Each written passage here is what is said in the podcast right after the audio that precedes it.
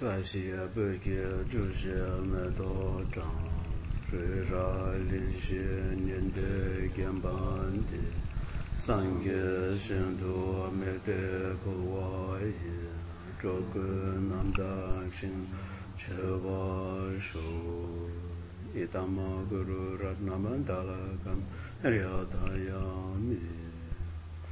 Sangye chedan zogye chonam la shanchu badu dhani gyalzu chi dagi chenye gebe sanam ki chola benchir sangye tuba shu sangye chedan zogye chonam la shanchu badu dhani gyalzu chi dagi chenye gebe sanam ki chola penchero sangye dhruvar shu sangye chedan sogye chodnam la chanchu badu dhani kyabzu chi. Dhagi chunye gyebe sanam ki. Chola penchero sangye dhruvar shu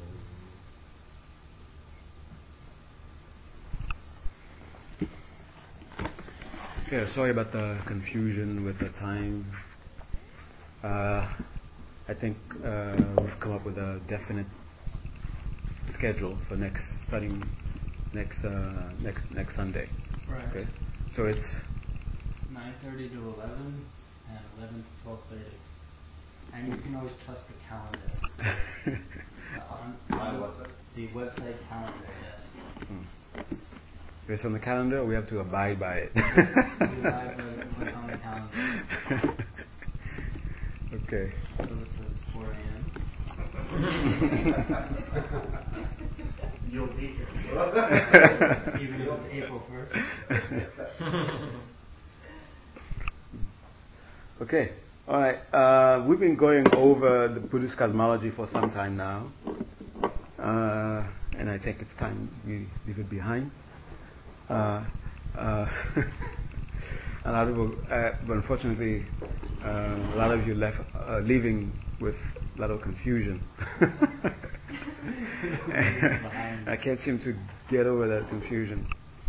But the general thing is, uh, as, uh, the world according to Buddhism uh, has it's not just the physical world. There's also more subtle worlds uh, involved, uh, and each just like the physical world is divided into various kinds of beings and various kinds of worlds. Uh, just like uh, and this this planet Earth is divided into different nations and dif- different species. So the universe of Buddhism is fir- is divided not only into different species and different nations, but also into different levels and dif- different planes of existence. You have planes of existence that we cannot see directly with our eyes. We have beings and you could say species of beings that we cannot see directly with our eyes. Some of them are suffering more than we are. Some of them are, have more pleasure, more power than we do. Okay. Just like uh, you have animals which are bigger than us, and uh, uh, animals who are smaller than us and faster than us, slower than us. So the the the range goes also into different planes that we cannot see. Okay. Uh, and, and the added dimension of why in Buddhism we we we go into uh, Buddhist cosmology is to understand that uh, once you start on the spiritual path, then you are concerned about reaching a, a, a, reaching a, I guess, an, an escape, reaching a respite. You you look into your you look at, into your life and you start you start experiencing dissatisfaction with life, and you want to go to a place where you no longer have to deal with the dissatisfactory states. Uh, in Buddhism, the main uh, universal thing that uh, all beings share is the fact that uh, you're, after you're born, you age after you age, or do, while you're. Oh!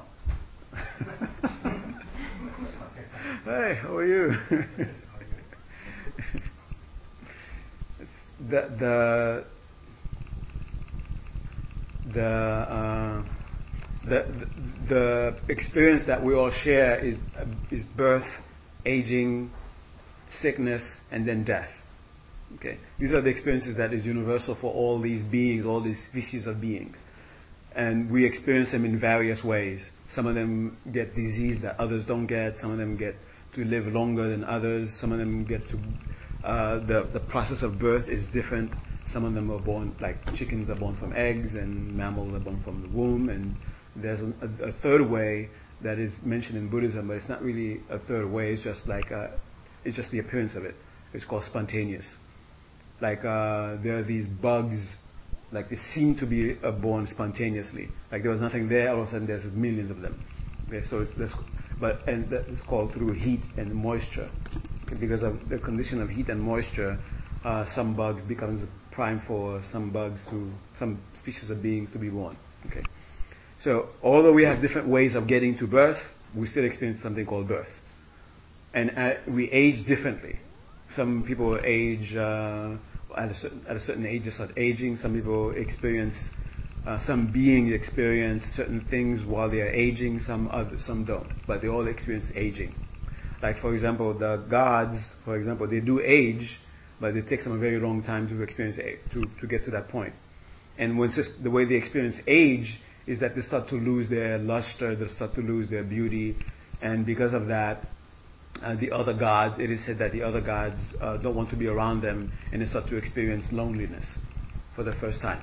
Okay, uh, so that's how they experience aging. Uh, sickness, every all species are being experienced differently. Like there are some, we know that there are some diseases that only animals get. There are some diseases that only human beings get, and there are some diseases that we all share together in common, but we all get sick. And death again, all beings experience it like uh, in in the the plane, what is called the the formless, where they don't have a physical form. They're just mind. They're just mental, and that's a way that some some beings exist. So when once they find themselves there, that's their birth. They don't go through a process of gestation or like being in the womb or being in an egg and waiting. They're just born there, and they don't go through a process of aging like they go from childhood all the way to uh, adulthood and so on and so forth. But they they remain in that mental state for however long they're supposed to. But there's a point where they reach where they end, where it ends, and they and at the point of where it ends is very important, very important for everyone. And the thing is, what happens? And that's where you could say religion begins. Religion wants to answer that question what happens? What happens when you, when you die? Do you, uh, do you just cease to exist? Or do you continue to exist? If you continue to exist, how do you continue to exist? Do you continue to exist the way you were before? You go back to being a human being, you go back to being an animal, you go back to being a god? Or uh, is, is there, uh, uh, what is that word, trans, uh, transmigration? Transmigration. Is there transmigration? where you go from animal to human, human to God, or God to human, God to that. Some, some, uh, some philosophy, some theology, some uh, uh, philosophy. Uh, uh, we've sort of uh, dissected the study of, of nature, the study of life into science, philosophy, religion. Right? the ology that's in religion. What is it? What is it called? Theology. Theology. Yeah. Well, now with Buddhism, it can't really say it because Buddhism doesn't have a theo to study. okay. So it's kind of difficult. I guess it's, I guess Buddhism just makes itself be difficult to be classified. Uh, it's a science. ontology. Ontology. Yeah, ontology. The the the study of origins and okay, yeah, ontology. Yeah. I guess ontology would like the, more like a broader term. Uh, science has its own ontology, philosophy has, it, uh, has its ontology, and then religion has its ontology. Okay, good. Okay, and uh, so with, with, trying to figure out what happens uh, a- after death, then we, uh, you want to make sure that you get to a place where you don't experience the dissatisfaction that you that you met met with uh, uh, in, in, in, in the life in the life before the next life. So in this life, the dis, the dis, uh, that we experience, the and all these these things, the aging, birth, aging, sickness, and death. We have to add something else to it: rebirth. So there's a there's a fifth one. The the rebirth. That's where there's all this uh, uh, different discussions about exactly what is the rebirth. In one form of Christianity considers that uh, uh, the rebirth happens. Uh, you have to wait for the rebirth. You know, you you die and you remain in I don't know in in nothingness, just waiting for the uh, for for the as uh, in Christianity the second coming, and then you are awakened again. You are given a birth, and then something is decided, and and and, and further uh, ideas go into decision is made as to who who continues to exist in their future birth in hell, and who continues to exist in the future uh, birth as in just in heaven, and and it becomes like you know that's it, forever. That's where you continue. But the thing is, everyone considers this to be temporary. Everyone considers this to be, in whatever way they consider it to be temporary. Either temporary, like a, uh, like a vacation, not really a vacation, no one would consider this a vacation, but something that ends. Okay? We are here and it's going to end. And what do you do? How do you prepare for what's coming? Uh, there are philosophies that say nothing is coming. This is it. Okay? It's an accident. You were born, an, and then you're gonna die, and that's it. There's, you're not gonna continue in any, any other way. Okay. Now, so for them, you can say there's no rebirth. Okay. Although I, I don't hmm? know, it, it, I was thinking about this. Even even people that have that point of view, right? Mm-hmm. Wouldn't they have to accept that? So what they're saying is it's an accident that you exist, right? Yeah. Because all these millions of things came together and now there's you. Mm-hmm. But I mean, given enough time, couldn't those same exact things come together and then you have the, another you? Another you would come back again. Hmm. Would that be you? Yeah. Well, it's the exact same stuff coming together. Yeah. Huh. Well, I don't know. Uh, uh, is is an actual uh, uh, uh what do you say? I just think idea going around like that. I've never heard a school. I mean, a school of thought like that. I've never heard anybody else say. Oh, I, I actually have heard someone say something that made me think. Oh, that could that could that it could mm. be hmm. that if if I it's just like you know bugs your flesh. If mm. you if you're just a collection of atoms, right? Mm.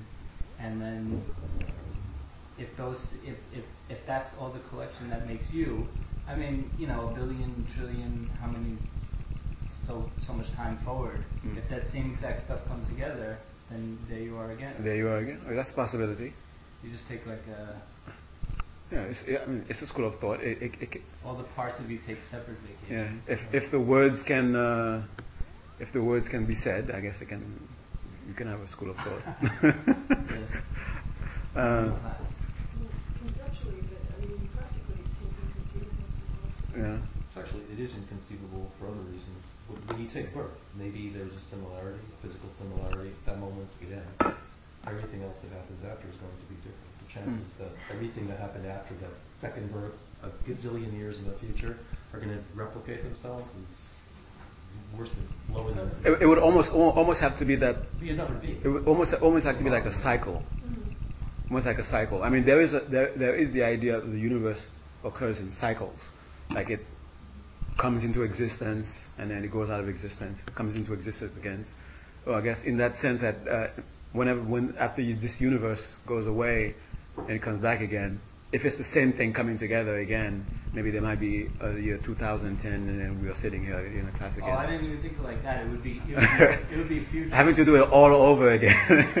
I mean, it doesn't go out of existence. I mean, things on a future Earth, which just happens to be it doesn't even have to be Earth. exactly Well, some other place, some other Yeah. planet. Mm. But it, it would it would genetic material is going to be Yeah, it's all exactly the come together. same. Your parents are going to be the same. it would have to be that yeah it would have to be the same parents the Bizarre. same It wouldn't necessarily have to be the same parents. they wouldn't be you then If, if like you, if, would it be you? no I mean if, this is more like a materialistic kind of Yeah, right. If it, but that's what you're talking about. Those, that's the cease to exist people, the Mm. materialistic. yeah yeah sister It's- just people yeah, because it's it's all it's just this material. Com- there's Yeah. nothing aside from the material, right? But- if but- you're a strict materialist, yeah but but the but the materialists do uh, accept that part, part, of, part of the material comes from those parents that you have right, but but but What would the consciousness have And- to do with the pre- previous consciousness? Nothing. yeah what would have the consciousness? The yeah consciousness of this this being, you know, ten trillion years from now that just happened to have the same physical characteristics. consciousness comes would when have you- nothing to do with the, Well, the consciousness consciousness comes when you put all the stuff together. Right, right, but it would have nothing to do with our consciousness now. Well, it should be the same. So it, it would be would it, it be it would it would be this it would be as if they agree that there is something beyond the material. Because that's like that's something that uh, exists only when you get that material together. Yeah. So let's say all the materials get it, it would it would it would it would be like when all the materials come together, there's this other thing produced It generates that can that can continue without the material basis anymore. that can continue without it. Without the material basis. No, I don't think that's the materialist Yeah. position. You would say it rises in dependence on the material basis. When the material basis ceases, that which arose from it ceases. Ceases. That's the scientific. That's the point of view of those scientists that Yeah. actually accept the existence of mind at all, and there are many that don't. Mm. So that, that so that that is what I guess in the uh, I'm not sure do religious people say that, but not Some religious people. I mean uh, some- those who believe that do they call themselves I'm, I'm, a, I'm a materialist. Have you ever met someone who, introduced himself? But by the way, my, I'm, a, I'm a materialist. Not really. And they're not really. it's like the Hinayana Mahayana thing. You don't meet someone who says, "Oh, by the way, I'm a Hinayanist." No. Just I'm a, a rational person. yeah. Uh, where was I going with that? the so there are all these uh, ideas, uh, uh, studies uh, trying to explain what ha- does something happen after death? Is there a continuation after death? And if there is such a continuation, how does how does it happen, and what instigates it? Okay, so that will be like the fifth part, the rebirth.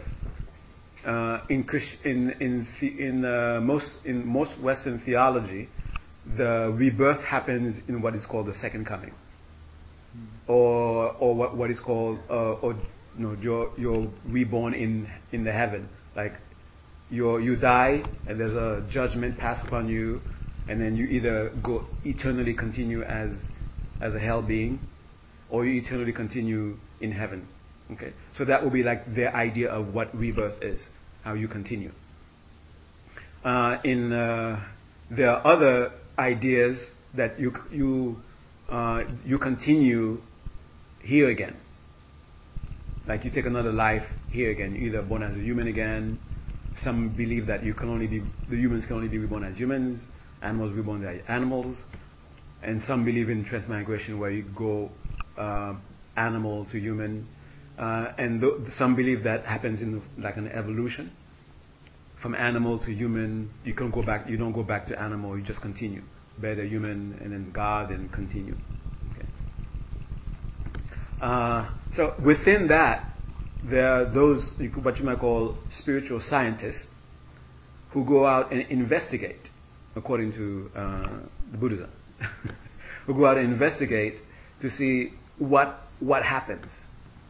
Okay, and they develop these techniques. They develop these uh, these uh, what, you call that uh, these experiments, these experimental techniques where you can discover uh, where in, in those experiments they discover different they, they discover uh, uh, different states of mind, different states of awareness. And in discovering these different states of awareness, they in, they encounter beings who seem to exist only in those states of awareness. And those beings who exist in those higher states of awareness, they call we. Uh, uh, no. Okay, those of religion calls them they, they call them gods. Okay, that's where the gods come from. Some, some of those beings who have higher states of awareness have forms, have bodies to go along with that. That are also, uh, you need a higher state, a different state of awareness to be, to be aware of those bodies, of those forms.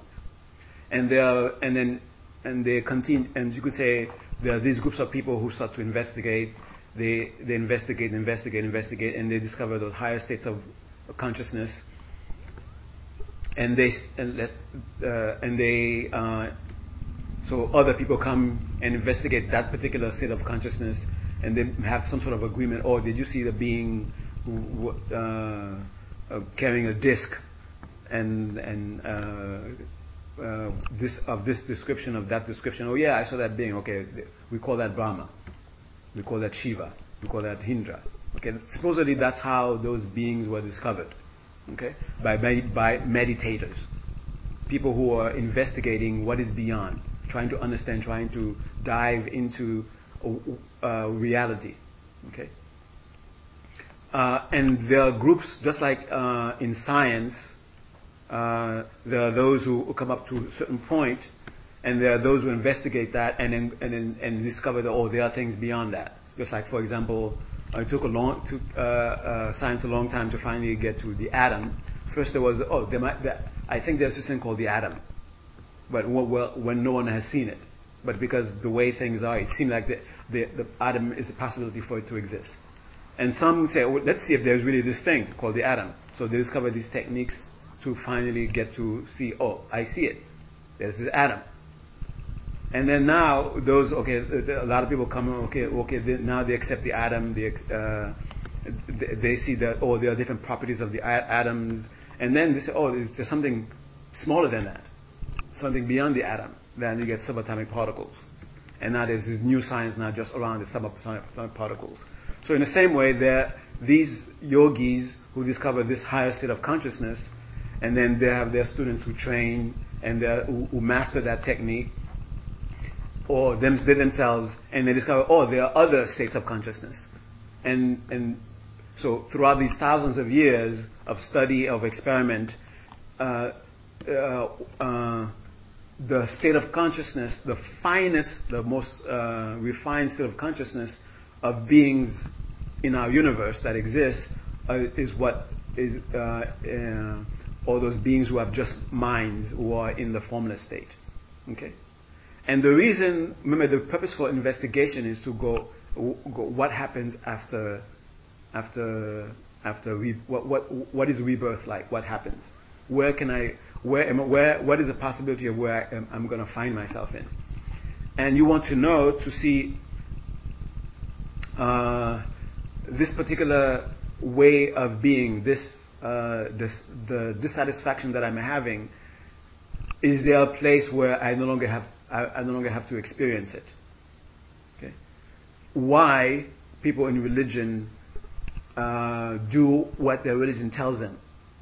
Because they, you are promised if you do this, you will be born, and there's a place that you can be reborn where you will not have certain dissatisfactions. Right? And that's why they pick up those practices, that's why they do those prayers, that's why they hold on to their beliefs so that they will, it, it, it, they, they are hoping that they will be reborn in those places. And when they are reborn in those places, they will not have to deal with the particular kind of suffering, dissatisfaction that they have to deal with here. Uh, and uh, so you could say they consider those places to be like the finite place, the final place to, to be. Um, and some other religion comes in and say, yes, I experience, I know what you're talking about, I've experienced it, and, and I've been able to go beyond, go further. There's something further than that. And this kind of uh, idea you find only within uh, uh the, the teachings in, Asia. Like there are various levels of these heavens. Uh, I think Perhaps there might be in uh, in Islam there's something about seven heavens. There are seven heavens or something like that. I'm not quite sure. I think I've heard something like that, but I'm not sure uh, to what extent they, they, they, they, mean that. So that would be something very similar to. Uh, I'm not sure they understand to be like seven heavens in terms of seven grades of heaven, like this heaven is better than that one, this one is better than that one, or if it's just you know, seven nations of heavens. I'm not sure. But in, in, in the East, the, the idea of, of uh, different levels of subtlety of, of, uh, of heaven, of, of, of states of existence, more subtle exists, and taking that into consideration, uh, the different schools propose methods of how to reach one of those, any one of those uh, heavens, any one of those states. And the, and the reason for aspiring to it is still the same. It's better than what I've got here. Right? Uh, and when I and when I reach that state, I will have the happiness that I've been looking for. I will have the contentment, the self satisfaction that I've been looking for. And Buddhism comes along and accepts all those different uh, uh, all those different stages of, of, of, of subtleties of being, all those different levels of consciousness, and says that there is something even beyond that. And what is beyond that is what you're really looking for. Because all these different levels, they may last a long time, but still, they, they are temporary also. This life, as far as we know it, as far as we are, uh, as far as we can remember, it lasts at least, uh, the most is about 100 years. Right?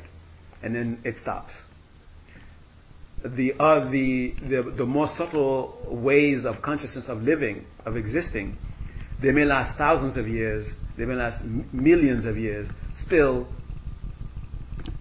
it comes to an end. And after it comes to an end, you still have to go to the, you have to go through the fifth process of rebirth again. And where you are reborn, is still up to chance. We have no idea where it's that going to be. So Buddhism, uh, and it's not just Buddhism, but the, uh, what you might call the yoga, might call the yoga movement. Okay, if there is such a thing, but for now there's a, something called the yoga movement. The yoga movement is, is those uh, experimenters, those spiritual experimenters who experiment. They, they experiment with the body, you come up with physical postures. They experiment with uh, medicine. They, they, come up with uh, different herbs that you can take, different mixtures of herbs that you can take, so you can have different uh, levels of, of uh, uh, consciousness that you can experience. And they also, those who, who, who, experiment with just the mind uh, alone, different, different ways of thinking, different uh, ways of gearing the mind, so that you can have a different, a different uh, experience, a different way of existing. So these kinds of people propose uh, uh, what is called an escape, a moksha, a, a real escape and and this escape is what's supposed to be nirvana is what is supposed to be is what it, those people those practitioners who are going after the different kinds of heavens in their minds they consider that they're going after a moksha. They're going after a, a liberation. A state where once you reach it you will not lose it. Okay? That's what we are really going after. Okay? But looking at uh, you're, you're sitting down, you're doing your practice, and you get a glimpse of a subtle state. And it seems to be much better than what you have. And you make it your object of aspiration without investigating further if there's something beyond it. Without investigating, without investigating further whether that state is the state that I really want. That is a state that once I achieve it, I will not lose it. So it becomes the object of your aspiration and you keep working towards achieving it. And uh, uh, and it ends up being perhaps being just one of those better states that just happens to be still within samsara. So that's the what you might call the danger. Not the danger in the sense of uh, you're going to suffer once you get it, but the danger in the sense of what you thought you were aspiring after is not really it's not really the object of your aspiration. Okay. So the yoga movement uh, uh, proposes this uh, moksha, and they have different me- methods of, of, of, of, achieving it through devotion, through me- mental practice, through diet, through uh, uh, uh, behavior.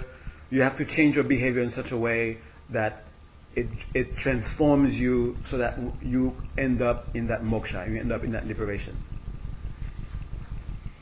And the purpose, or you could say, why did Buddhism propose itself?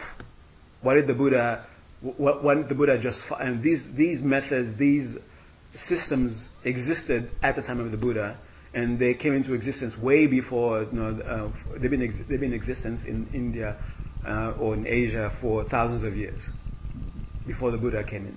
So why didn't the Buddha just uh, stick with, with what, what, was there already? Why did he have to come up with another system that we now call Buddhism? According to Buddhism, the Buddha, you said he had the talent to be able to experience, go and experience all those different proposed proposition of what is moksha of what is nirvana and then he was able to, while experiencing it, investigate to see if there was something beyond that.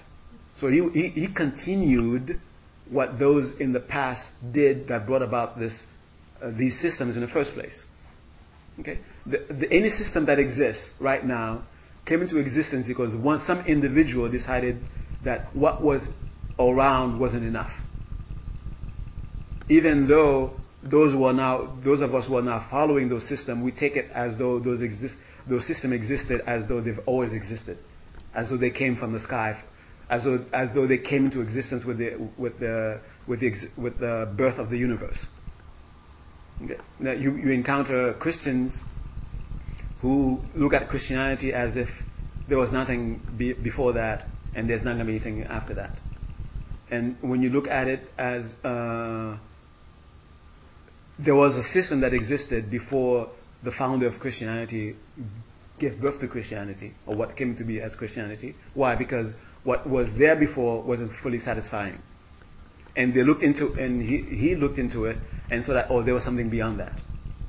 And then that became the dispensation. Okay. So, the Buddha did the same thing. And, and, and, and as a Buddhist, your job is to do exactly what the Buddha did you're supposed to investigate whatever is whatever you're, you're being presented, even what is being presented as, by the way, this is Buddhism.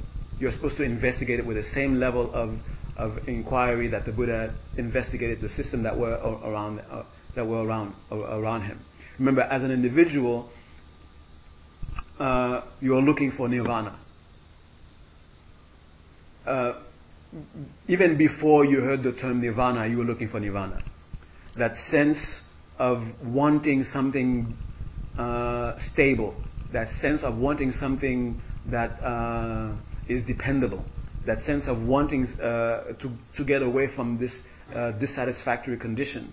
That, that, that is your innate search for nirvana. Buddhism calls it nirvana. Okay? Uh, the yoga system calls it moksha. The, the, the theological systems calls it heaven. Okay. So what the Buddha proposes, you could say, the real nirvana, the real moksha, the real heaven, and not in a sense of of uh, abandon what you are doing completely and then pick this up, then you will you will get it, but add this to what you're doing. Okay, more like add it to add this to what you're doing. It's like a, a, a, two scientists from two different uh, cultures coming together. They're both after one specific truth, and they're being uh, one has this particular method that they develop, the other one has one particular method that they develop, but somehow they can't quite get to where they want to get to, and they need each other. So I say, oh, I see, I can adapt that into my system, or I can adapt your that into my system, and I can get to the truth. So that's that's that should be your attitude with Buddhism, not so much in a sense of you know, making a soup all the time. You know, keep adding stuff into it, keep adding stuff into it, and you, are not gonna get uh, the soup that you want. You're just gonna keep getting, I don't know, something else all the time. Okay, but what will, upon investigation, what will actually take you to actual moksha? That's what you pick up. Okay, not because it's in the tradition, not because you want to honor uh, uh, uh, some lineage, but because it is uh, what will actually get you to the actual goal that you're looking for. And the, what you might call the lineage of, of, that, of nirvana, the lineage of liberation, the only way to truly honor it is to have that open mindedness. Not to be uh, someone who follows things just because it is said. Okay? So when the Buddha presents, uh, look at all these uh, things that were there, so the, he said that the Buddha had this uh, uh, amazing talent of being able to quickly experience those states of mind. So the Buddha picked up uh, this, uh, went to this teacher who promised, who, had an experience through their own, through their own, uh, through their own practice. They, they experienced what you might call the form, the infinite consciousness, and they had a method of achieving it. And when the and, and when the Buddha experienced this state called infinite consciousness, the Buddha was able to investigate. Okay, not uh, not exactly the way I'm uh, describing it, but some, something goes something like that. Okay, Buddha is looking at infinite consciousness, and he's looking at it, and then he's uh, uh investigating it, analyzing it. Okay, do I have the complete sense of lack of? Uh, am I com- am I completely satisfied in this state? If I continue with what I was doing that brought me here, if I continue to refine it, will I get something beyond that? Will I get to somewhere, a state beyond that? And he continues to refine it, continues to refine it. And he finds that, that there is something beyond, beyond it. Okay. What the Buddha, uh, uh, here is um, the background for this big deal in Buddhism called emptiness or selflessness. Okay, here's the background for it. That will, that will give you a, a, a better, I hope, uh, somewhat of an appreciation of it. All these, all these uh, systems that were developing, all this, and, and they developed incredible systems. They developed incredible uh, meditation techniques, and they were able to uh, uh, uh, manifest incredible feats. And these weren't like you know people who were just preaching philosophy, and, and they just uh, had eloquent words. But these were people who actually were able to demonstrate in the physical world uh, uh, uh, feats that were that would amaze you. They would fly. They would they would, they would disappear, appear. They would uh, read minds. So to, uh, to, in, in, the same way, you could say when I don't know if you fully accept it or don't fully accept it, but just look at it as for as as in the sense of uh, the purpose of it has a uh, purpose for the story. Okay, like uh, when Jesus started to to preach these incredible stuff about um, I'm one with the Father and um, turn the other cheek. These things were seems to be radical for those people at that time, and the way that the, uh, uh, some of the people started to believe what he was saying was he was he was able to supposedly perform miracles. They say, since he's performed, since he's able to do this incredible stuff, perhaps what he's saying, there's some truth to what he's saying. Okay? So it was the same thing uh, uh, happening uh, in, in, in, in, Asia, in India in particular, because the, the, the, you said the culture, the society there nurtured these kinds of, this kinds of, uh, this kinds of investigation, this kinds of, of, uh, uh, of fruition to come. Okay? So uh, so you had these incredible beings living incredible uh, lives, doing incredible things in the world. And, and, and these incredible things that they were doing were very convincing to a lot of people. They had a lot of followers following them. And then you had uh, people who continued the spirit of, of, of, of uh, free inquiry. Even though this guy was performing miracles in front of them, they still, didn't, they still investigated that person they didn't just, oh, he, he just uh, flew in the sky. I, I, I, better accept whatever he says. Some people did that. Some people would say, no, I, uh, I still have to investigate. So uh, all these incredible people were living, were, were, there. The thing is, there was one thing that uh, you could say was the uh, uh, epiphany, epiphany of the Buddha, or the it was that they all took for granted the way they understood themselves to be. They all took for granted that was uh, uh, uh what you want to say uh, something you don't question. Okay, it was a, a given. Okay, they all they all took for, for granted. They all, they, they all accept as a given that I am. They all, and and this is this is the the key point. They all took that for granted. Okay, it, it was a given. The, the, that was the thing that they did never investigate it. Okay, and and the Buddha took this uh, free inquiry upon the self. This uh, uh, sense of self that I have, does it fully, is it, is it, is, is, is it, is it completely true? If I were to investigate it in an ultimate way, will I be, will I, will I, will I, uh, will it, will it, will it uh, stand? Will, will, it, will, will, it, will it withstand investigation? Will I not find something beyond it? Okay.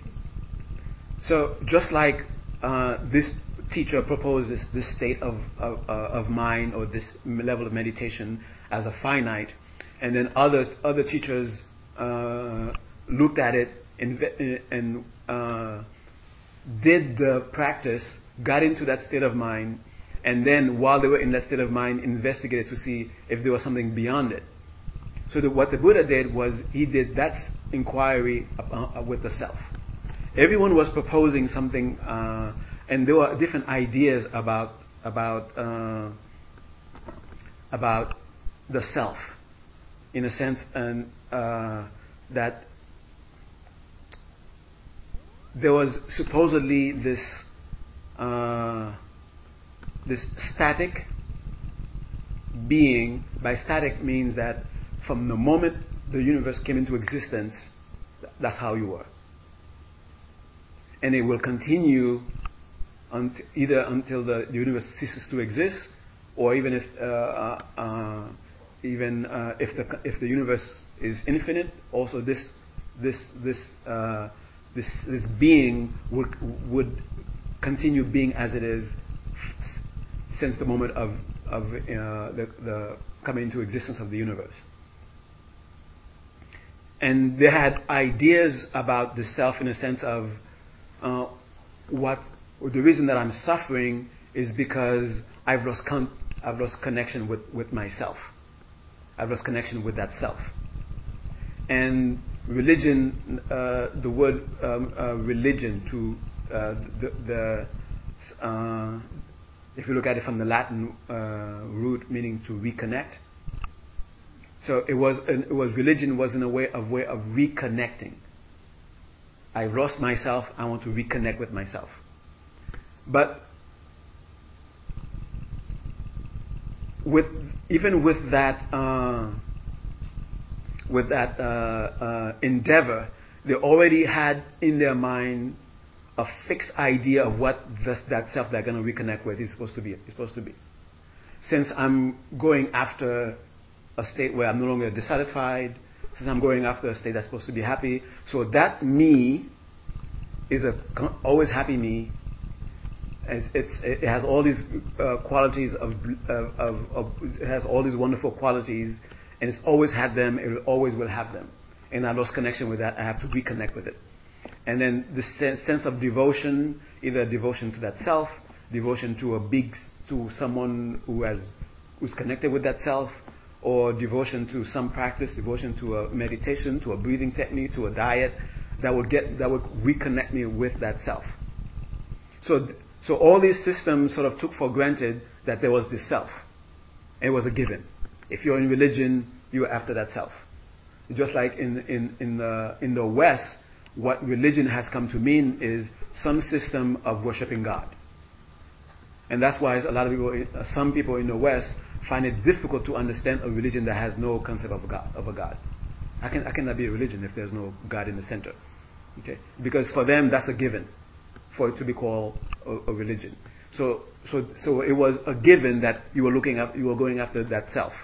You may have a different understanding of it, but you, you accepted that self. And, and that's the way you understand it was like, it has, it always had those qualities and will always have those qualities of great, of, you know, that, that we attribute to it. Just in the same way, you can say when, when the West was going through its uh, evolution, religious, uh, religious evolution, where it saw that we were uh, we were anthrop, uh, anthropo, uh, anthropomorphic. Oh yeah, anthropomorphing God, and we saw that we had to get away from that. That we were ascribing uh, attitudes and things to God that necessarily God didn't have. Okay. So in the same way, uh, you could say the Buddha sort of saying you are anthropomorphing the self you, you can only you're you're ascribing to it things that you already that you're experiencing right here and right now that you have no idea whether or not these things are, are, are lasting beyond this beyond this. Okay, so he so you could say the Buddha took uh, uh, applied the uh, free inquiry into maybe this self doesn't exist. Let me see if it exists. Let me see if I can find it. Okay. And the Buddha used the very same technique that the uh, that, that, has been there already to in, to inquire about about the self that we we take for granted exists the way we think it exists. Okay. Okay. So once Dave, once the Buddha went into this uh, into this meditation, he investigated the self, and then he came, what he came up with was all those ideas, no matter how beautiful and lofty we create about what we think the self is, the self is empty of it. That's, and that's why the Buddha used the term empty. That's, that's why the term empty, shunya, came, came, into, came, came, came into the philosophy of Buddhism. Okay. So, uh, it's not so much that uh, the Buddha was proposing an, a space or a voidness as a, as, as a lofty, another lofty idea to go after, but more in the sense of what all those ideas that we have about the self, about things the way they exist, it is empty of those things. And whatever and and that's why in the in the sutras you keep finding uh, every once in a while someone trying to ask the Buddha, okay, after you empty yourself of the, the, your your ignorance, what what do you see? And the Buddha refused to, to, to, to answer that question. And that is connected with what Rinpoche was talking about uh, yesterday as to uh, the method when you're when you're in about to study emptiness, about to meditate on emptiness, don't bring philosophy into it. Okay? It, it, because if you think if you think uh, I do exist, it's just the way that I the, the actual way that I exist that it uh, that, that I don't know about, and it's the wrong way that I exist that I'm refuting. If you enter, if you start the meditation this way, you're not going to be able to really get to, a deep level. You have to stay with the experience that you have right now. And you have to, and, and you have to understand that no matter how you are seeing things right now, it's wrong. And you have to be completely divested of whatever you know right now. Even emptiness. You have to, you have to be, you have to be, you have to uh, empty yourself of this concept of emptiness. Uh, okay. Because how? Because we, we it's it's difficult for us to have an, a real appreciation of what emptiness is. Mm. Because in, however we understand something, we are understanding it with a mind that uh, is right now prone to misunderstand. Okay, so when uh, you could say the Buddha arrived at that that empty, and you came to ask him, okay, what did you find? Even if he were to tell you what he found, because you're hearing it with your mind is filled with ignorance, you will, you, you will be misunderstanding it. Okay. Uh, uh, the and, and, the, and, the, and the Buddha called this method. Uh, Buddha didn't call uh, his his his, uh, his I don't know his method or his philosophy or his school Buddhism. He called it. You know that. What did what did the Buddha call his system? Madhyamaka. Madhyamaka. He called it the middle way. The middle way. Okay. Uh, and you have to, uh, you sort of have to take the middle way approach, being in the middle, all the way. okay. Uh, whenever, no matter how lofty the idea is, no matter how lofty the experience is, whenever you make that an absolute, you are going away from the middle. Okay. To say that whatever I am, I don't know what it is, it's an infinite thing. You're, you've, you've gone off the middle. If you say the complete opposite, whatever I am, it's a finite thing, you're going off the middle. Okay. So, being unable to understand emptiness, we, we're using some sort of method to meditate on it, whatever we believe now. Mm-hmm. And then we say, but that's wrong. Isn't that off the middle? So the, the, the thing is, uh, uh, it's like uh, uh, you're about to investigate the real self, right? You don't begin with an, an, uh, with any idea of the real self is this way, and I'm going to discover it. Okay, you have to be completely open. You have to be completely open. Also, but, but when you say that's that's wrong, in this context, it's not affirming that something is right. right? Yeah, that, that would be taking it to the ultimate. There's two ways of saying it's wrong. It's like it's wrong. Oh, it must be this way, or that's wrong, but that doesn't prove it's in any particular way. It's just it's not that way. The non-affirming quality. Mm. Hi. Yes. Okay. And get younger, and then mm. digesting it. Okay. All right. So when, when, when you're invest when you're doing meditation on emptiness, you have to think of, of uh, think of, of that uh, uh, momentum that led the Buddha to to bring to bring about what we are calling uh, Buddhism, and it's that same spiritual inquiry that that brought on all those different systems that exist is that you don't take for granted what's in front of you. I mean, I mean, uh, you don't take for granted in the sense that what's in front of you is the is the absolute truth. You have a sense of skepticism, a, a sense of doubt. Maybe it is not. So the sense of who I am, the sense of what I think I am, the sense of what I feel I am, maybe I am, I am not, I am not this. Okay you, would approach the meditation on emptiness, on, finding what is the true nature. Uh, and every once in a while, substitute emptiness with the word the true nature of reality. So, uh, so, so, that the word emptiness becomes to mean that for you naturally. Because sometimes just saying emptiness, it remains like some uh, exotic term out there. Okay? What you're investigating when you're doing meditation on emptiness is you're looking to see what is the true nature of, of what is the true nature of things? What is my true nature? What is the true nature of the things that I experience, the things that I encounter? What is their true nature? And what does that mean, true nature? What does that mean, true nature? How it really exists. How it really exists.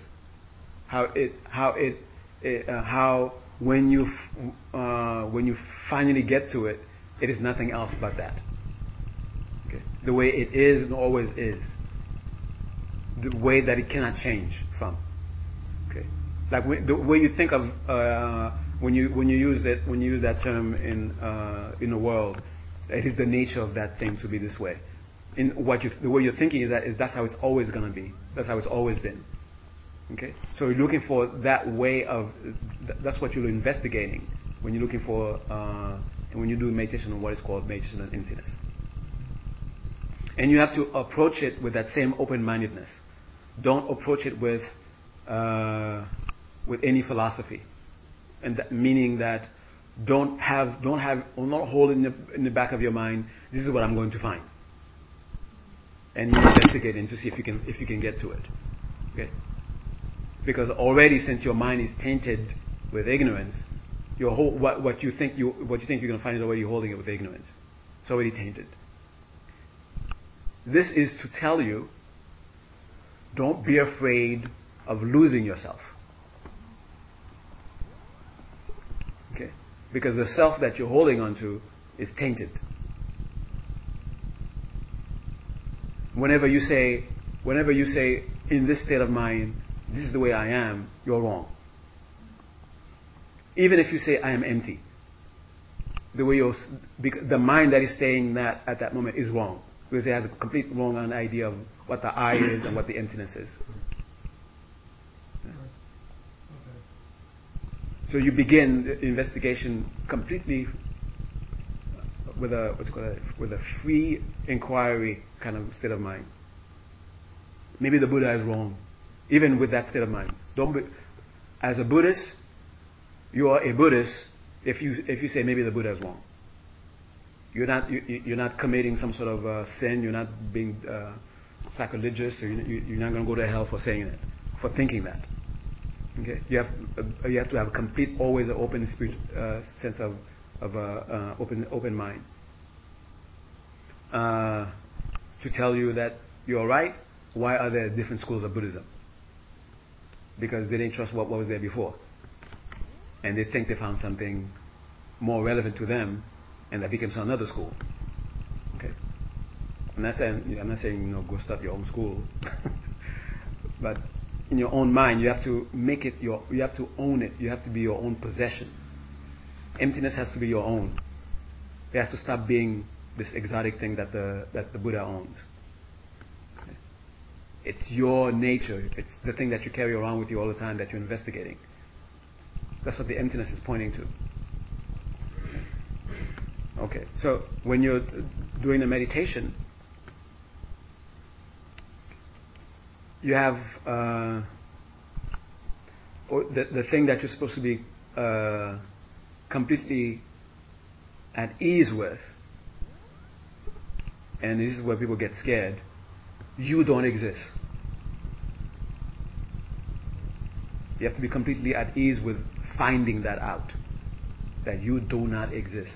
Don't bring the philosophy of, no, it's this way that I don't exist. I exist the other way. Right. Already you're all messed up. And you're not going to get to the truth if, if you begin that way. Whatever appears to you, it doesn't exist.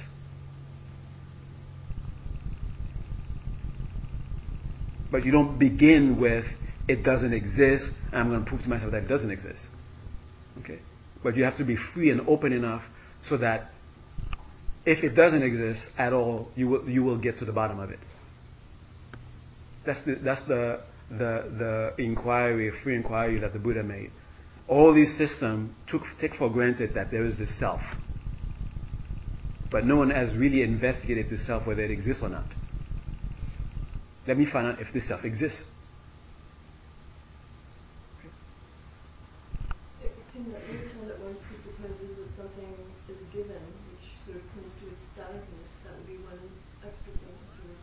Yeah. Chuck. Chuck away, yeah. So when you're doing this meditation, and uh, let's say, for example, look, uh, look, look, looking for the table. Okay, here's the table. You're not a Buddha, right? You're not in deep. You're not. You, you're not in uh, Tonglam, right? Uh, deep, you're, you're not directly perceiving the true nature of reality. You're not a Buddha, you're not directly perceiving the true nature of reality. Therefore, you're wrong. okay. So when you say table, you are wrong. Now, I'm talking about this is for the sake of when you're meditating. For the sake of philosophy, so you don't go crazy, you do say, oh, uh, the way the table appears to me and the way the table actually is, they're different. That's for the sake of philosophy. When you're having a conversation in, in, uh, in some, some, uh, somebody's uh, living room. Okay? You say that. When you're debating for the sake of uh, the debating. But when you're sitting down and meditating, don't take for granted that the table is. Investigate the table. Exactly the way you feel about the table. That's what you're investigating. Exactly the way you understand the table to be a table. That's what you're investigating. Until you get to an experience that is irrefutable, beyond which you cannot go beyond. Something that keeps staying right in front of you, no matter how, no matter, uh, no matter, no matter how it's like a, uh, no matter how far you try to get away from it, and it stays in front of your face. So that will be until you get to that experience, you cannot say you see the table. Okay. Uh, you could say that's one of the reasons why uh, once in a while in the sutras uh, there is mention of uh, you have to get you have to get you have to get over the fear. Okay, you have to get over the fear. Have you ever had a, a, a, an experience where you you thought you were close to death? While conscious, or sleep dreaming, or otherwise? Or, or, or dreaming, or I mean, wh- where that became for you uh, like a sense of reality. I'm going to die. Yeah. And at that moment, Oh yeah. huh? At that moment, did you feel that I'm going to continue, or let this continue, Let's go, let this go ahead, or did you feel that I'm going to end, I'm going to cease to exist?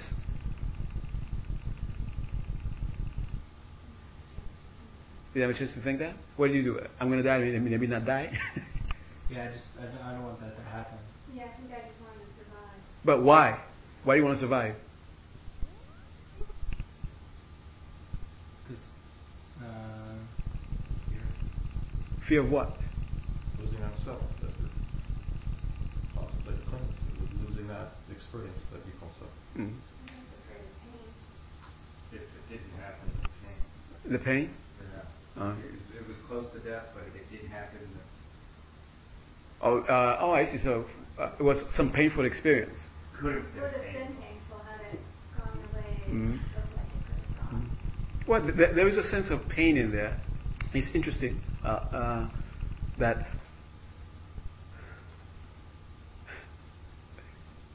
oh, very interesting. Connected with the fear of I'm going to lose myself is like to lose myself is painful, which is kind of weird, right? I mean, if you're not gonna if you're, if you're not gonna have pain or pleasure, you're not gonna have anything. Why should you fear fear it? It's as if if I lose myself, that experience would be painful. I wouldn't mind losing myself if it wouldn't, if there was, if, like, if I didn't have to live through the, the pain to get there. To get to losing yourself. Right, if I didn't have to feel the pain, I don't think I would have minded the thought of losing myself. Mm. yeah, I, I I'm diametric opposite to that. yeah. Mm. Mm. I, had this the one. The only time I was conscious when this happened was when I was involved in an accident where, Mm. um, and the accident was really bizarre. But I think I need to describe it. It was I was driving at night in a, in a desert at very high speed, and the lights on the car failed. The car started to go off the road, and it was like Nevada, so I assumed that there was this cliff or rocks or whatever, and I felt that I was about to die. I was Mhm. sure I was about to die, and it was a very, it was actually a very relaxing feeling. It was strange to say, but it was. Mm. You sort of gave up, gave, give up hope, and you know, just expected to die, and it was actually relaxing. I, I don't know. How else And now, when you expect, when you when you, when you were when you had that mm, mm, uh, little uh, conviction that you were going to die, pleasant. how did you did you did you think beyond that, beyond the death? No, I just kind of gave up. I, I just gave myself up to whatever would, mm. would happen. I assumed I would die because I was I didn't know how fast I was going. I couldn't mm. see a thing, and I just figured I'd be dead. Mm. And and and, and that eye that was going to die gave up. Gave, gave up on its eye. At that moment, yeah, I don't know why. It was, it was so stressed, it just gave up. I, I, I, had a similar experience once, uh, you know, walking where it was just so unbearably cold. It was four degrees with a 40 mile an hour wind right in my face, and I was carrying a, a laundry bag, and I just was in so much pain, I just just gave up, and I had this very interesting experience after. Mm-hmm. But it happened when I actually gave up clinging. You know, and then I had this experience of moving my, my consciousness moving into the laundry bag, or was it in my body, and I didn't really know. it was like the laundry bag was pulling down my. I was the laundry bag pulling on my body as much as I was my body pulling on the laundry bag. But it happened when I gave up. Mm. I, I gave up, and this was a situation where I, you know, I just gave up. And I was very fortunate. It was like a wide, grassy median there, and you know, the car kind of tilted over and came to rest, and banged my head, and the rest was fine. Mm. Yeah, here you are telling us about it. I well, maybe I'm not fine. the, the, the, the, what I was going to get to is that uh, uh, that, that that that fear that you, you have when you if, when you if you had that, ex, that that experience that you are going to die, you is that you will come across that fear while you're meditating on emptiness.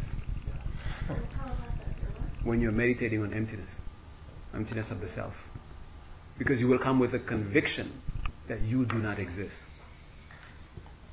You will have a sense of, it, of that being a conviction, but because the only you that you've always known is that you that doesn't exist. And this is becoming philosophy now. yeah. Because that you that you always thought you were didn't exist at all. It was just a prop. It was just a, an idea. When you come face to face to its real nature, that in reality it, it doesn't exist, then the fear I'm going to cease to exist comes. But it, it is true that I, that you thought you were, is going to cease to exist.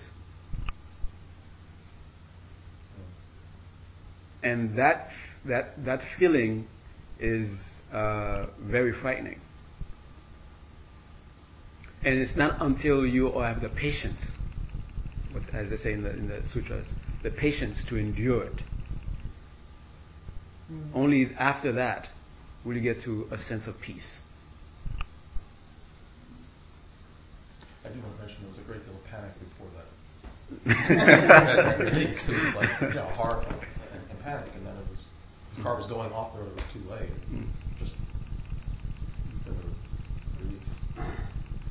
so, if while you're meditating on emptiness of self, and experientially, there's no emotional, no uh, react, emotional, no, not, no emotions coming up, either great fear or great bliss. You're not really meditating on emptiness. You're just philosophizing in your head. You're not, you're not going through a, an experience that's going to bring about a transformation. And the way to fully enter it is not to enter it philosophizing about you. right, right, right. The very you that you're feeling right now, the very you that you have conviction exists, that came into birth, that is growing, that is going to continue sometime in the future, that is now this this this profession or that uh, state of that character, that bundle that you call you that's what you have to investigate, whether it exists or not. And that sounds, philosophically, it sounds uh, like nonsense. But that's only philosophically speaking. So, so you could say philosophy gives us the, the sense of security. Don't worry, it's going to be alright. You're not going to stop to exist. You're going to continue to exist. It just gives you that padding. But you know, you have to, uh, just like a, uh, training wheels. One day you have to take off the training wheels so you can really ride that bike or be on that roller skate. there has to come a time when you take off that training wheel. And, and then while you're on that bike without the training wheel for the first time, it's going to be a bit scary. And after you get used to it, then it becomes very nice.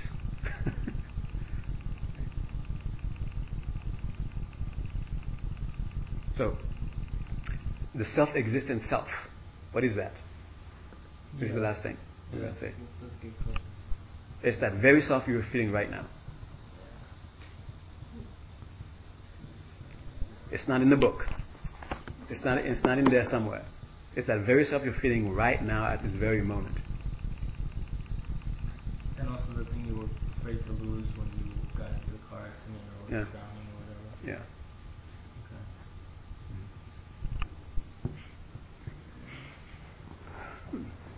Okay. Okay, that's it.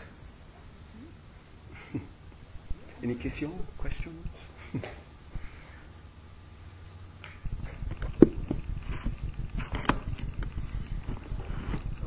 you were saying about the table, right? Yeah. Table.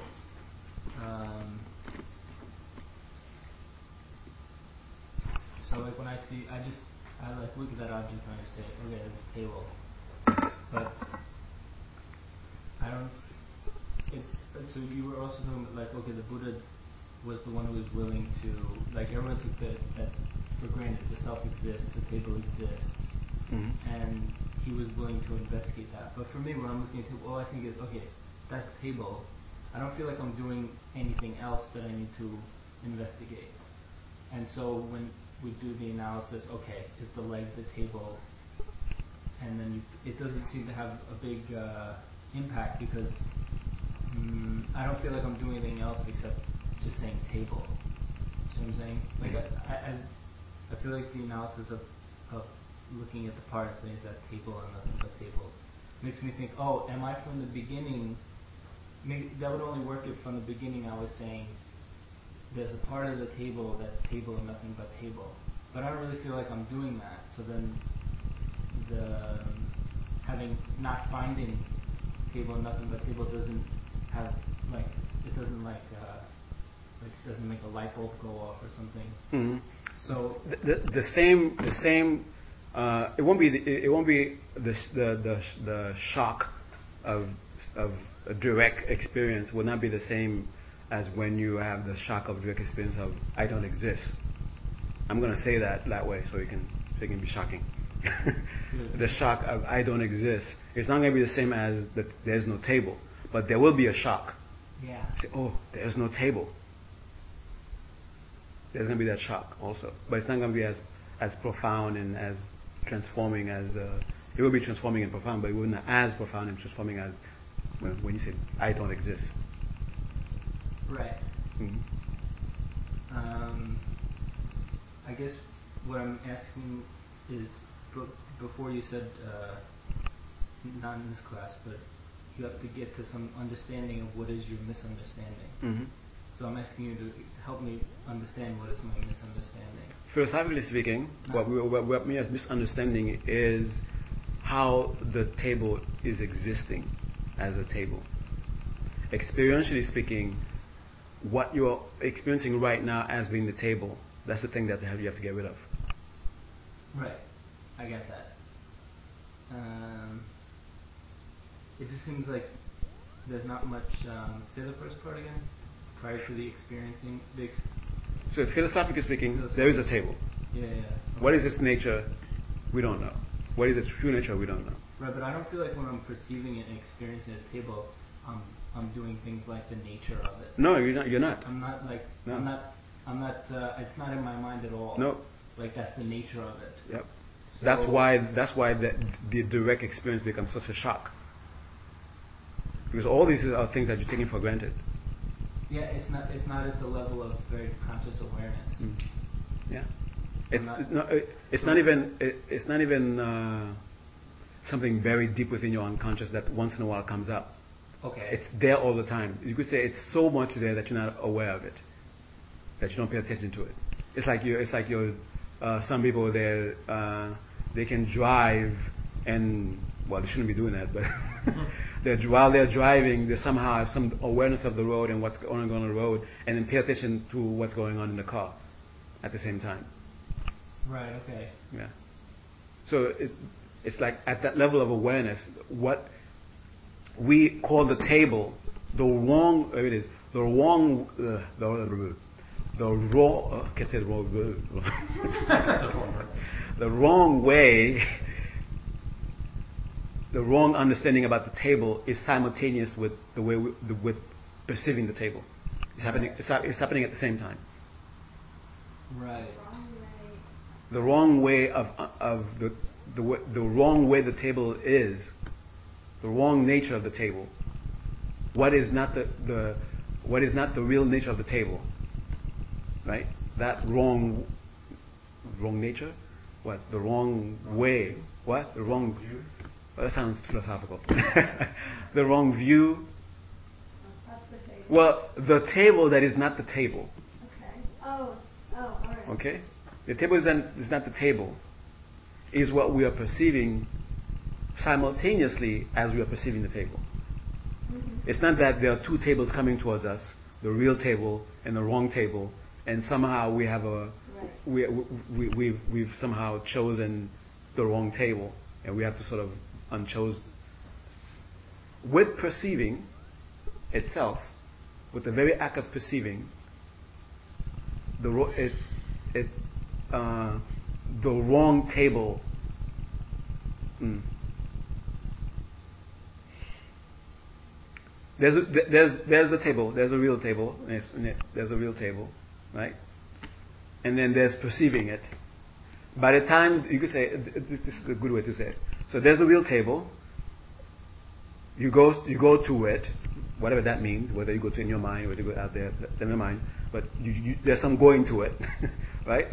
And then by the time the, the, the, it comes back to you, to, for you to say table, it's already wrong So, serving the second moment of interpreting the discrimination aspect. Mm. Not just the fact that something appears in your some light appears in your eye, right? It's, it's when you actually discriminate. Mm. Let, let, let's, let's call that discrimination, let's, let's try to give you a visual. Right. That's not what actually happens, but just for the sake of understanding it, right? Let's say perception is that you send something out, it picks up info, data, and it comes back to you. Right. Let's say that's what perception is, right? right? So there's that thing out there, there's the table out there, in there, wherever. So there's, there's this phenomena. And then you want to know you want to know what it is. You want to perceive it. So you send uh, uh, whatever it is that's going to give you perception of it out there, right? And then it picks it up, and by the time it comes, as it, it, it, something wrong happens, okay? and now it's, it, it left the, the, the object, it's now coming back to give you information of what it is, so to, for you to have perception. By the time it comes back to you, it's the wrong information, it's the wrong thing. So in the very perception, that's what's happening. In the very perception, there is, it's not that whenever a being like a Buddha or a non-Buddha perceives, they perceive wrong, there's inherent, inherent, there's grasping to inherent existence. But with human beings who, whose minds are tainted with grasping to inherent existence, that grasping to inherent existence mixes itself with the act of perception. But is that occurring in the very first moment? There's, there's just form that's appearing. You have no clue what it is. It's just form. And or is it occurring in that moment where you exclude everything else that's not table, and then the, well, well, you, you, the very first moment is just the very first, first raw data before yeah. interpretation started happening. Yeah. You could say that's the that, that, was the message of the real table. Yeah, yeah, But as you start looking at the, the data, yes. then because you, already you're messed up already. So you you missed you you that what you what you the conclusion that you draw about what the data is you're wrong. Okay. So let know, go gather data and then it goes over here and it, something there's something here and then it leaves it comes to me and then i say table i'm wrong okay That, uh, that's at the experiential level what's happening with uh, grasping to self-existence. That's what's going on. Okay. But philosophically speaking, of course, there's a table. It's right here. Right. I'm just misinterpreting it. Okay. But all that, already I'm assuming all those it's, uh, I'm already wrong about them. Okay. So to get to really get to it, we have to. You almost have to say you have to assume everything, all your perception is wrong, because it's tainted. Mm. What's really out there, you don't really, you can't really, you don't, you can't really know yet. Mm. Almost as if you have to. Uh, okay, now I'm making it even worse. It's, you send someone to get information for you, mm-hmm. and then when the person comes back to you, the person is already the person is all messed up, so he give you messed up information. So you have to go there and get it yourself. So that will like a direct perception. Until you have direct perception of of, of the nature of reality, whatever is not direct is always will be wrong.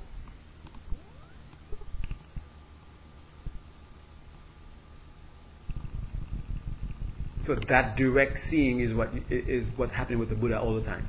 The Buddha always directly perceives. And that explains the non-duality of the perception of the Buddha. The Buddha doesn't have dual perception because only directly perceives. There's no middle interpretation of, of, of, of the data.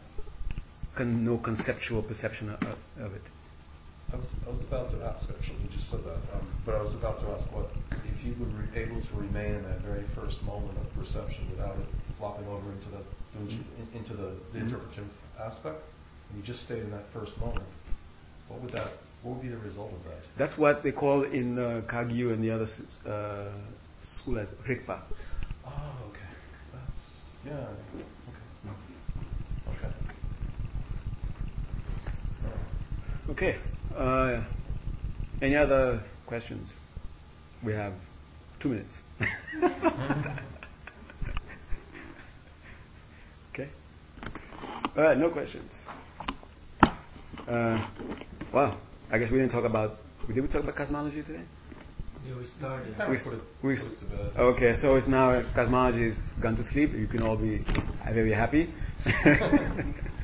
so we're gonna go into uh, more into the, the, the, path. Okay, that's about the book.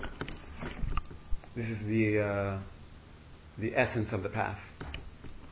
Even though it was written by somebody in a particular school of Buddhism, doesn't mean that it belongs to that particular school of Buddhism. This is the path. You can generalize it even for Christians. Okay? If you want to be a good Christian, this is what you need to study. Don't go out and do it. yeah. oh, the principal teachings of Buddhism? Mm-hmm. Uh, actually, what you just said is what, I don't know if it's true or not, but that's the rumor about Bon. Oh, what? Oh. The uh, the religion that was in Tibet before oh, Buddhism. Oh, oh, yeah. Right? Yeah. It is said that after some time, there was no more Bon. But there were still people who felt a sense of national pride that they needed Bon. So some Buddhists right. took some Buddhist texts, removed Buddha and put you know, Bon in there. Instead, just make the substitution. and just like you said, took out the picture and put a picture of Jesus. So they did something like that. And then they buried the, the text and someone said, "Oh, I discovered the lost teachings of Bon." they didn't find it. it's, it's worked very well. His Holiness has said some of the Bon scholars are, are you know, especially when it comes to emptiness, are very good. Yeah. yeah. Just and don't tell that to a Bon.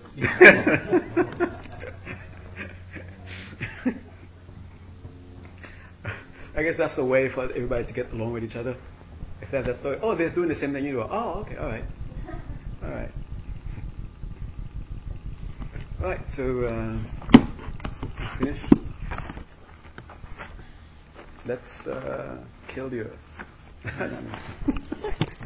that was a joke my sister, my teacher used to say because the second syllable in there, if you don't pronounce it correctly, what you're saying is killing. So instead of saying this basis of earth, you're saying let's kill the earth. Sashi.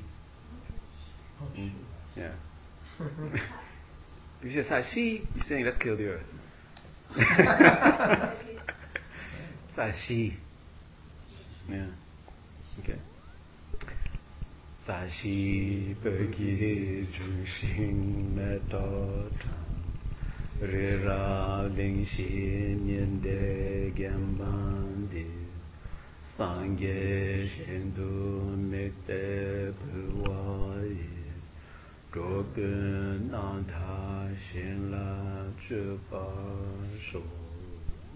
Quickly, the English.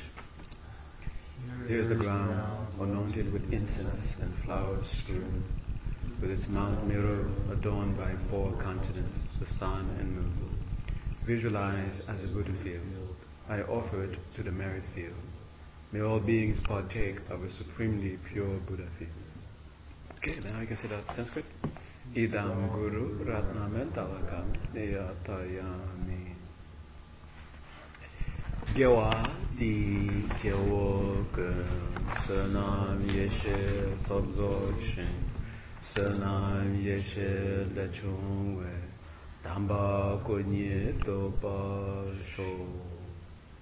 by this virtue, may all beings perfect the accumulations of merit and wisdom, and achieve the two holy bodies that arise from merit and wisdom.